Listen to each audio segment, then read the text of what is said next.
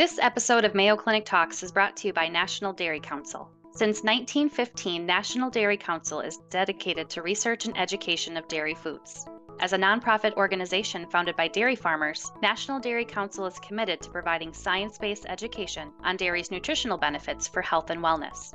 Learn more at usdairy.com backslash National Dairy Council.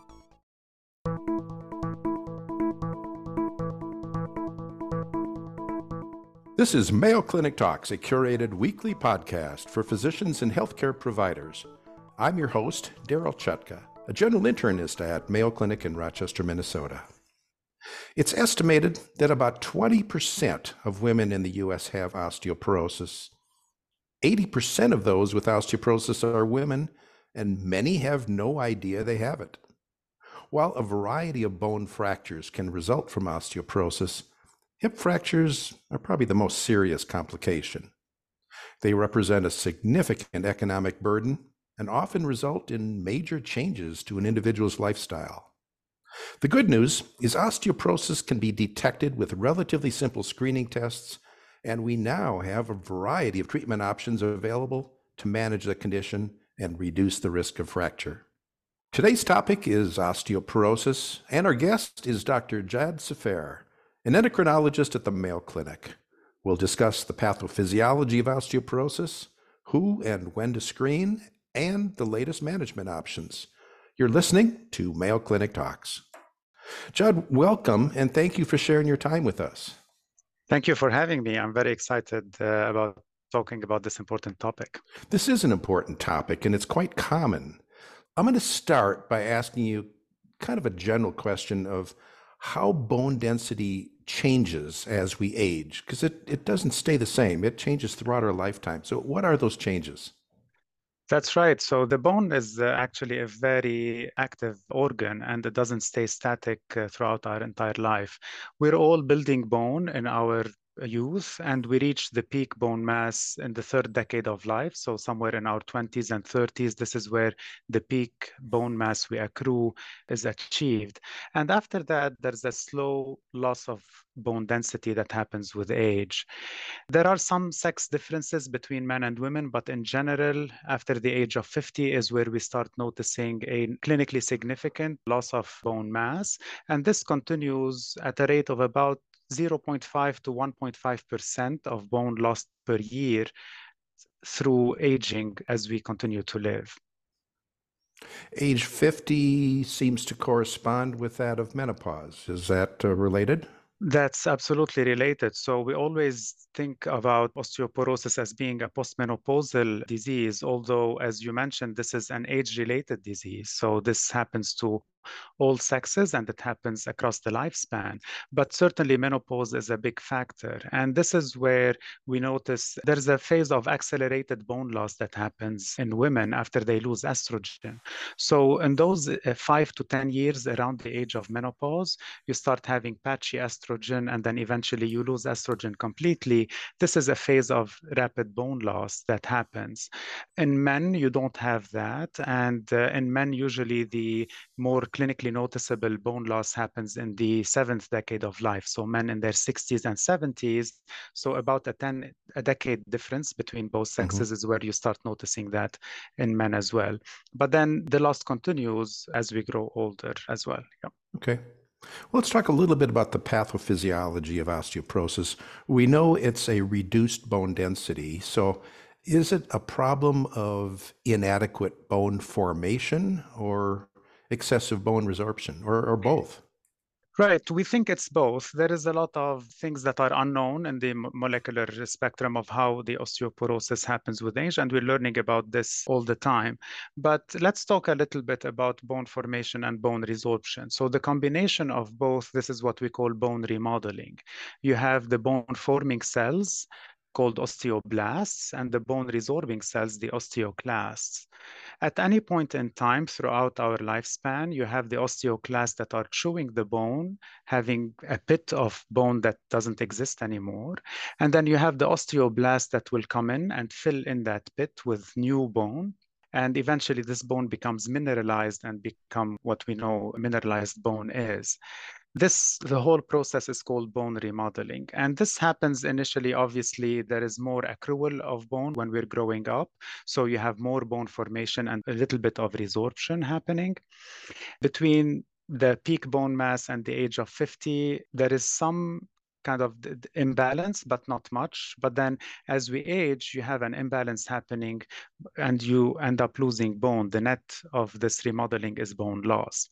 And we think that both of these cells are impacted with that. So the osteoblasts, which are the bone forming cells, mostly come from the precursors are from the bone marrow stem cells. With age, the number of osteoblasts is reduced they are more susceptible to apoptosis, so more of them die. You make less and you kill more. We think, at least in part, that it has to do with the bone marrow stem cells moving towards making more adiposity, so bone marrow adiposity, bone marrow fat, rather than osteoblast. At least part of it, this shift is responsible for less osteoblast being formed. At the same time, you have the hematopoietic stem cells, which are the precursors for the osteoclasts. This, you have more differentiation of osteoclasts and you push more osteoclasts into the bone. So this is where the that imbalance happens. And this is why we think both are happening to some extent. Menopause is a different phase and may impact this differently. So the ratio of how much bone formation you lose and how much resorption you gain in men and women may be different. And has this has to do with the loss of estrogen in women. Okay. So who's at risk for developing osteoporosis? Everyone. Mm-hmm. we all age right so aging is a is a universal process right. we all age we all grow older and this is happening uniformly in all of us we're all losing bone so we're all at risk and this is why osteoporosis is a silent disease that you need to screen for. Nonetheless, there are some higher risk groups we, where we, we should focus on. So the highest risk of developing osteoporosis are obviously in older patients, but in also someone who has early menopause. We talked about how menopause is a crucial time where you lose a lot of bone. So anyone who has either surgical or natural menopause before the age of 45 some diseases increase the risk, and these are diseases that cause more bone turnover, hyperthyroidism, hypercortisolism, so Cushing's, rheumatoid arthritis, but also malabsorptive diseases, either a malabsorptive disease or malabsorptive surgeries that are done for weight loss or other indications can reduce the calcium and vitamin D absorption and cause early osteoporosis or osteoporosis in general. And a big risk uh, group is medications. And we always think of uh, glucocorticoids, steroids, as being a major contributor to uh, osteoporosis. But there are two categories of medications that we easily miss and we need to keep in mind. Women on aromatase inhibitors postmenopausally for breast cancer treatment or prevention, and men on androgen deprivation therapy, typically for prostate cancer treatment, part of that treatment. So these are big medications that that we should not forget about. Okay. So, when should we begin screening? Right. So the uh, United States Task Force, so you, the USPS Task Force recommends screening starting at the age of 65 for all women. But what used to be the National Osteoporosis Foundation, which is now called the Bone Health and Osteoporosis Foundation, recommends that universal screening for women after the age of 65. However, postmenopausal women, so women after the age of 50, if they have additional clinical risk factors, we should also screen them for osteoporosis. And these risk factors are exactly what we talked about diseases that contribute to bone loss or accelerate bone loss, medications that contribute to that.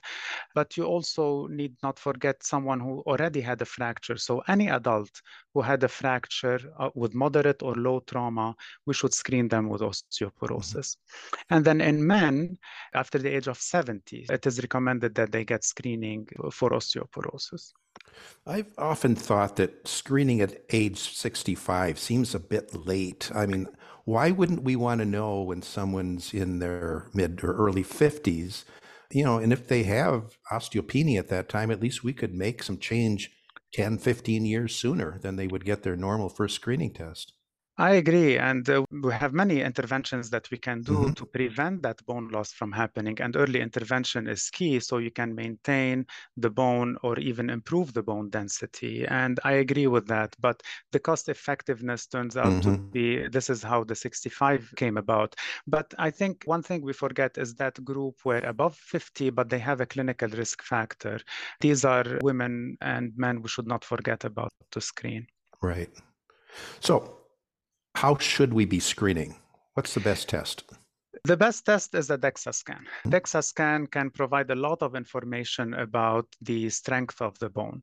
It has its caveats. It is not the best test we have to measure bone density, but it is the cheapest. So widely available, cheap, covered by Medicare and insurance providers. And this is why this should be our go-to is the DEXA scan. There are other screening modalities that may be less accurate, even though cheaper. So DEXA seems to be the sweet spot of cheap enough but quite accurate in measuring uh, bone density. I want to bring up a couple of things here. When we screen with a DEXA scan, I always recommend that we obtain the hip and the spine.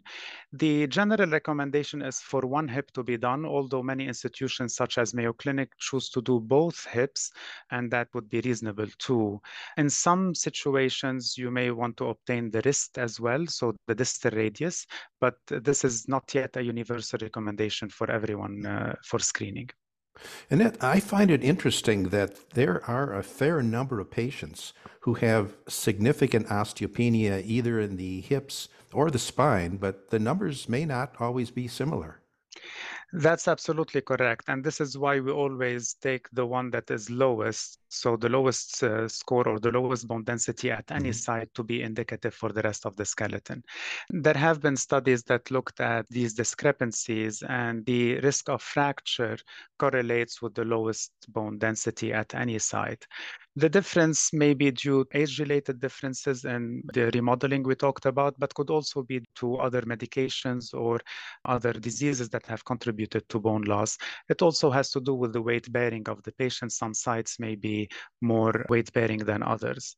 The spine is particularly uh, very sensitive because there are a lot of changes that happen with age uh, around the joint, and these can disturb the DEXA measurement. So the spine is very susceptible to distortion and is not the most stable across population. The total hip seems to be the one that's most stable across population. Yeah, these degenerative changes in the spine are often so significant to the point where we may not even get a spine reading because I suspect some of the degenerative changes will overinflate the bone density of the spine. Is that correct? That's absolutely correct. So remember that arthritis, when you have bone rubbing on bone, this is calcium, right? So mm-hmm. calcium will catch more X-ray, and then the, this will falsely elevate the bone density. You need to know that to trust the person reading your bone density that they are able to pick these up, and you should always be suspicious when you see a, a normal bone density in the spine where you have something very low or moderately low at the other side that the spine may not be the reliable one. Yeah. Interpreting the bone mineral density is challenging. I know a lot of patients have problems with that. Can you explain how we should describe the results to a patient with the T score and the Z score? How do we explain that in words they would understand? Right. So our biggest population obviously is postmenopausal women uh, or postmenopausal women and older men. So this is where you apply the T score. So Z score is reserved for premenopausal women or men below the age of 50. But anything beyond the age of 50 and postmenopause, you should use the T score. And the way I explain the T score to the patients is as follows. I tell them we're comparing your bone density to the bone density of a 25 year old woman. And the reason is that we don't know what your bone density was when you were 25, but this is the peak in the general population. You reach the best bone in your at the in your mid 20s. And what I would like to know is what do you compare today to when you were in your mid 20s? And since I don't have your own bone density, we compare it to an average 25 year old woman. And this is where we come up with that score. So let's say a score of negative 2.5, which is where we define osteoporosis, I tell them you are 2.5 two and a half points below an average 25 year old woman. Okay. On occasion, when we do screening, the initial screening test often shows mild to moderate osteopenia. So, when should we get our next bone screening test, bone mineral right. density screening? So there are no universal recommendations on that, and that's because we don't have enough studies to tell us the value of repeating bone density and what's the time frame of repeating it. But the way I think about it is that bone density is a continuum. So I don't look at bone density as normal versus osteopenia versus osteoporosis. I look at where that T-score is at. Mm-hmm. And this is what helps me determine the next bone density. So if we have a totally normal bone density and the patient has low risk they don't have other clinical risk factors for osteoporosis, I may wait five or more years before I repeat another bone density. If they have a T score that is closer to the minus 2.5. So let's say a t-score of minus 2.4, which may be within the margin of error of the machine. It's very close to that minus 2.5. I usually tell them the sooner the better. And the, soonest that insurance companies will pay for is one and a half to two years, so 18 to 24 months. So I usually tell them we repeat it at two years because you're very close to that threshold. Versus someone who has a t-score of minus one and let's say no other clinical risk factors, no additional high risk medications, I may wait for three or four years before I repeat it. So low bone density in the osteopenia range, you can go between two and five years before you repeat, depending on where they are in that spectrum and what's their clinical risk. Someone with a normal bone density, I probably would wait beyond five years. Okay. So let's talk a little bit about treatment what should we be recommending to the woman who has a mild to moderate osteopenia, T score one or minus one to minus 1.5 or less? Right. So I want to flip that question a little bit. The way I think about osteoporosis is a little different. And I would like to share this with our audience and hope that to change their, their perception of how we think about this. So I don't look at a patient and say you have a normal bone density, you have osteopenia, or you have osteoporosis. I look at a patient and tell them you have a low risk of having a future fracture, a moderate risk of having a future fracture, or a high risk. And what we talk about future fracture, we're talking about the next five to 10 years. So your risk of having a fracture over the next five to 10 years is what? Low, moderate, or high. And based on that, I determine what my management plan is going to be. Because at the end of the day, why are we doing all this? We're doing all this because our goal is to prevent a fracture, to maintain a healthy skeleton, fracture-free skeleton as we grow older. Because this translates into less mortality, but also less morbidity, more independence. In addition to being an endocrinologist, I'm also a geriatrician, and I've seen older women lose lose independence because of a hip fracture. Now they're dependent on a cane or a walker, and this is something they cherish a lot, being independent, being mobile. So our goal is reduce the risk of fracture. So I need to risk stratify them to determine how to achieve that goal. Now, how do you risk stratify? Obviously, the bone density is one tool, but I don't use it in silo. So I use the bone density along with my clinical evaluation. One way to measure the risk of fracture is to calculate a FRAX score. So I hope everybody that's listening to us is familiar with the FRAX, which is an online calculator that's validated in the US population for different ethnicities. You can calculate the risk, including the input that you get from the bone density of the femoral neck. So I use both. I use the clinical evaluation and the bone density to determine where they fall. Low risk is generally someone with a normal bone density, someone with no other clinical risk factors. Moderate risk, if you have T-score in that osteopenia range, this automatically puts you in moderate risk at least. But with the FRAX, you add more based on your clinical evaluation. You may move them up to a high risk category, even though the bone density indicated only osteopenia. And that's because, let's say, a woman, a breast cancer survivor who is on an aromatase inhibitor, and the plan is to continue it for the next 10 years. And the T-score is only minus 2.3, so we're very close. So this, this is a high-risk person. So that changes the way I look at that. And then someone who has a T-score of minus 2.5 or lower, then you're automatically in the high-risk category as I said, we look at bone density and T-score as a continuum. So the lower the T-score, the higher the risk of fracture, and the more clinical risk factors you have, the higher the risk of fracture. So even within the high risk category, some people look at high versus very high risk, although we don't really know how to define very high. So we're just going to lump them in our discussion today as high risk category. Moving on to your question, I know this is a long-winded answer, but I really wanted to, to give that concept because this, this is how I look at managing uh, risk of fracture. So someone with low risk, I give them the general recommendation for age-appropriate calcium and vitamin D intake, weight-bearing exercise, because it's very important to exercise the muscles because these are supporting the spine someone with moderate risk, this is where I'm very particular about how much calcium and how much vitamin D. So they no longer get the general recommendation. Someone with moderate risk, above the age of 50, women should be getting 1200 milligrams of calcium. Men should be getting 1000 milligrams of calcium every day.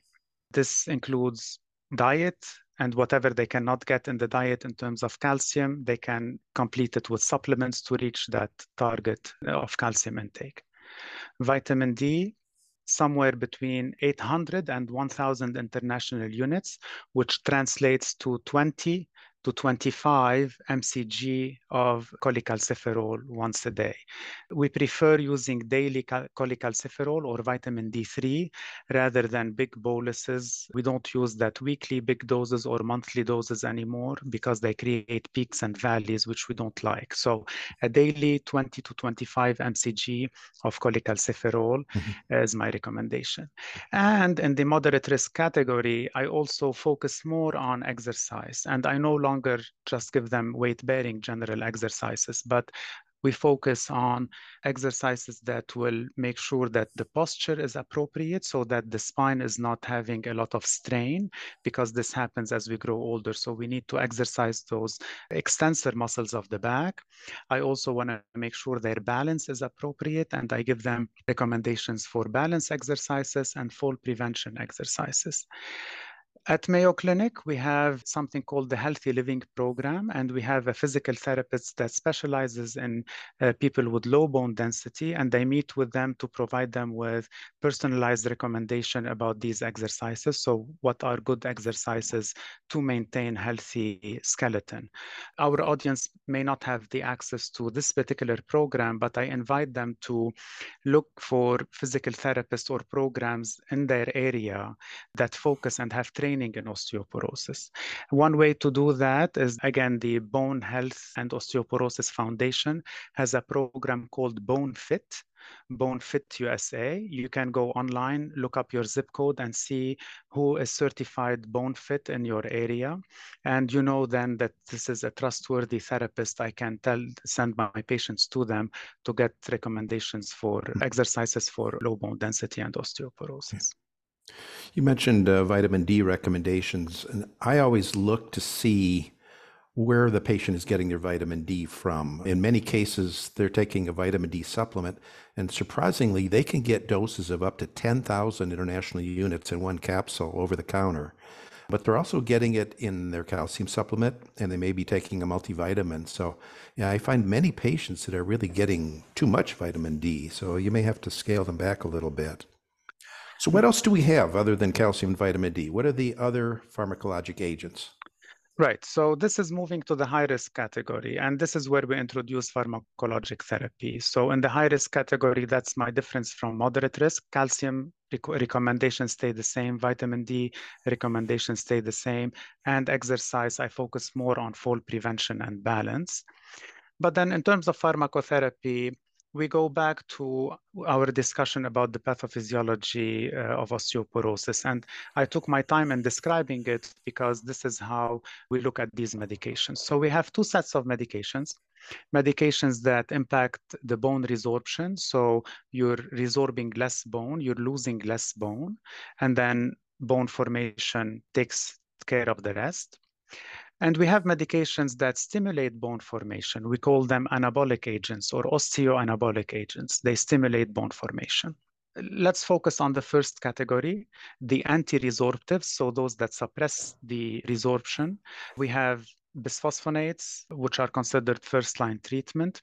We have denosumab, or trade name Prolia. We can also use hormonal therapy. So estrogen in women and testosterone in men are considered anti-resorptives as well. I reserve estrogen and testosterone to special situations. So this is not my first line of therapy. Early postmenopausal women if they have menopausal uh, symptoms, I work with our colleagues in the women's health clinic to prescribe them estrogen as their anti-resorptive, as they will have benefit. But the benefit of estrogen beyond the age of 60, this uh, warrants further discussion. In older men, testosterone may be problematic, and we usually don't use that as our first line therapy. Bisphosphonates are our first line. We have oral bisphosphonates and parenteral bisphosphonates to use. The most common oral bisphosphonate is alendronate, and the most common parenteral is zoledronate. These medications will suppress resorption, will maintain bone density with slight improvement in bone density that will be noticed with therapy. We'll talk about duration of therapy a little bit later. Mm-hmm. And then the third anti-resorptive is denosumab. This is a very potent anti-resorptive. This is an injectable given as an injection once every six months. This also suppresses bone resorption very efficiently to the point where bone formation really is taking over and you see very decent increase in bone density. The other group of medications, I will mention them briefly because these are more specialized medications that are usually prescribed by endocrinologists. But osteoanabolics, so the bone forming medications, you have PTH analogs. So teriparatide and abaloparatide, both are from the PTH based therapy. So you're giving daily injections of a PTH like molecule that will stimulate bone formation. This therapy typically is used for one and a half to two years to boost bone formation and is followed with an anti-resorptive to stabilize the bone uh, afterwards. And then the newer medication that's been on the market for the past three years is romosozumab. It's a monoclonal antibody against sclerostin which primarily will um, uh, increase bone formation, but in fact, it actually has some anti-resorptive benefit. It suppresses bone resorption at the same time, creating a bigger window of bone formation to happen. The osteoanabolics as a group, we reserve them to the very high risk category of patients given their high cost associated with that. Talk a little bit about the duration of therapy because we used to start patients on treatment indefinitely, and that's not the case anymore. Right, the, the pendulum has changed, so has sw- swung toward limiting therapy, and the reason behind that is the we learned with time the long-term side effects of uh, the anti-resorptives, which are the first-line therapy for uh, high fracture risk. So, with prolonged use of bisphosphonates, we learned there are two side effects that we are concerned about: atypical femoral fractures and medication-related osteonecrosis of the jaw. Both of these are associated with long-term use of bisphosphonates, not with short-term use. And there are some uh, higher risk groups where we can see these patients, these side effects in. But this is the reason why we try to limit therapy so we can get the best benefit of therapy without running into trouble with the long term side effects. That being said, the duration of therapy has to do with the risk of fracture of the patient. So typically, you use oral bisphosphonates for five years before you reevaluate the risk of fracture, and parenteral bisphosphonates for three years before you reevaluate the risk of fracture. And reevaluating the risk after these three or five years is typically using a bone density scan again, or the DEXA. But also reviewing the clinical risk factors. Are they still on these high risk medications? Are they still falling? Do they still have, did they fracture on therapy? So that's how you reevaluate the risk. And you determine if the risk is now low or moderate now, it's no longer high, you decide to put them on a bisphosphonate holiday and then reevaluate two years within the holiday and determine whether you need to restart therapy. But if they remain high risk or very high risk, even at the end of these three to five years, the benefit may outweigh the risks of continuing therapy, and you may decide to prolong therapy beyond that. One thing I wanted to mention is that duration of therapy is very problematic with denosumab. Denosumab is not a medication that is subject to holiday compared to what we do with the bisphosphonate. So it's not a medication holiday, it's a bisphosphonate holiday. We never should consider a denosumab holiday. And the reason being, people who took denosumab for many years and then they went on that so-called holiday, they stopped denosumab many are at high risk of having rapid bone loss within the first six months to 12 months of discontinuing denosumab and having spontaneous vertebral compression fracture within the first month of missing a dose of denosumab. So this is why denosumab either needs to continue or needs to be transitioned to something else. And the transition is a, uh, from denosumab is a hot topic, but I do we do not never recommend a holiday in someone taking uh, denosumab. Well, Jad, you've given us some really good information on osteopenia and osteoporosis. Can you kind of summarize our discussion, maybe give two or three key points? Right. So, first point I would like to stress is screening for osteoporosis. We don't screen enough patients. Even those who qualify for screening, age 65 or older, most of them do not get the appropriate screening. So screening with the DEXA is cheap, is available, is covered. So we need to screen all women above 65. We don't we should not forget screening men above the age of 70. This is a group that we forget about a lot. And we should not forget screening the higher risk uh, individuals at an earlier age, whether they have clinical risk factors or they fractured already, even before the age of 65 to 70, they should be screened with a DEXA.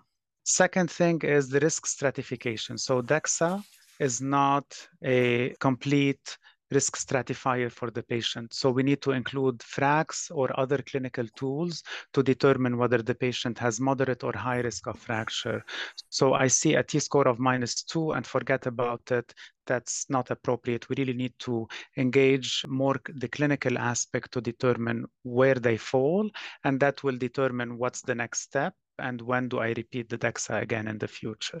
And then finally, I want to stress something that we talked about, but it's never included enough in that what I call the osteoporosis prescription. The osteoporosis prescription is not only a medication, but really should focus on physical therapy and fall prevention. Because I can give them all the medication that's available to us and they keep falling, they're going to break. So fall prevention, physical therapy, and appropriate physical therapist that has been trained in osteoporosis prevention and treatment is key.